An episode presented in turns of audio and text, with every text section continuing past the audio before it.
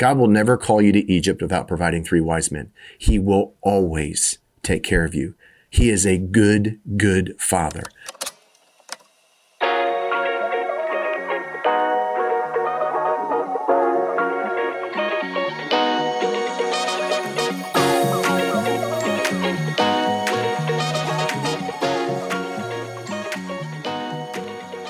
All right, got a little word from the word for you today. Going to be out of Matthew chapter 6, verses 25 down through verse 34.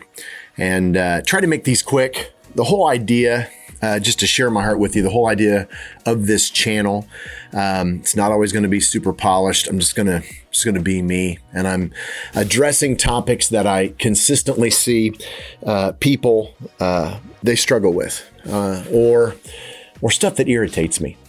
There's a variety of things. This one doesn't irritate me, but man, it just breaks my heart. It's covering provision. Like in Ma- in this passage here in Matthew, Jesus is talking to this big 5,000 crowd, okay?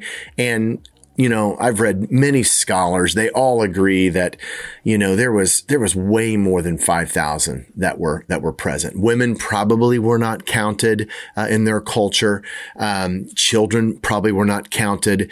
And it was probably an approximation at best. So however you figure it up, I mean, it was, it was a lot of people that were, that were at this, um, you know, at this sermon that he was doing, the, the uh, Sermon on the Mount. It's just, it's a massive, it's a massive sermon. And he's addressing like where they're all living. And this is first century this is first century Judaism. And this is one of the reasons I love The Chosen. It's, it's, you get a little bit of a glimpse, you know, and there's some leeway they have biblically and you got to be careful and take it back to the scriptures and you should do all that.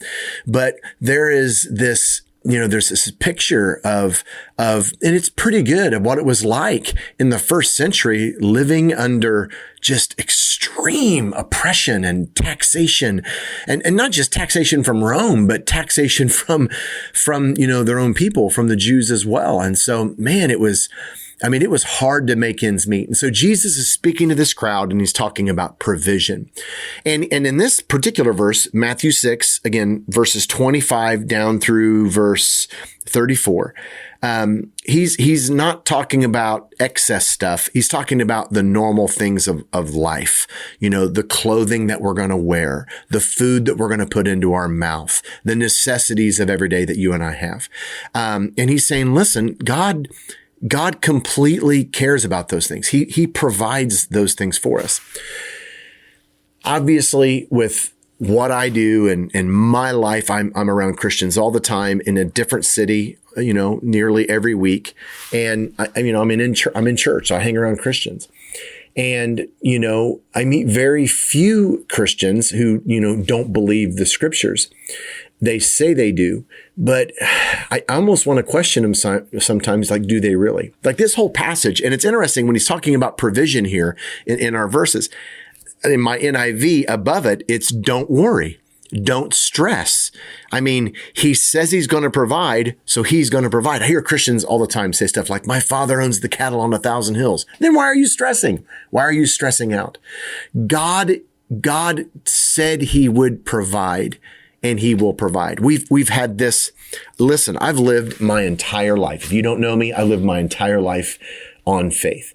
God called me in 1995 to the ministry. I was dead broke. I had no idea what ministry would look like. I wasn't going to be a pastor. I was going to travel around and preach. And I was going to, you know, just go to churches and whatever they would give me, they would give me. My wife and I began our ministry living out of a Ford Escort. We didn't have a house and we just, you know, went on the road, had our kids on the road. We've lived by faith our entire life. And there's this principle that I've lived by. And I got it when you, when you look at God calling Joseph in the middle of the night to grab his wife and his newborn son and go to the land of Egypt. They don't know anybody in Egypt. How are they going to make it? And yet God provided three wise men with gold, frankincense, and myrrh to finance that trip. And not just finance the trip there and not just finance the trip back, but they were there for probably five years and maybe a little bit longer. So God, God never sends you to Egypt. Dude, just believe this. This is so significant. And I, I just, when I record these, I just really believe there's going to be people that are going to run across this or just going to need to hear this. God will never call you to Egypt without providing three wise men. He will always take care of you. He is a good, good father. Now, you and I obviously have to steward well what he gives us and, and steward well um, the finances he puts in our hand. But he's even then, he's just so forgiving. And it seems like when we talk about provision, um, let me say it this way. When we're talking about provision and God provides, it seems to be this wow, abnormal thing rather than, yeah, this is just consistently how God shows up in my life. He always takes care of us, always.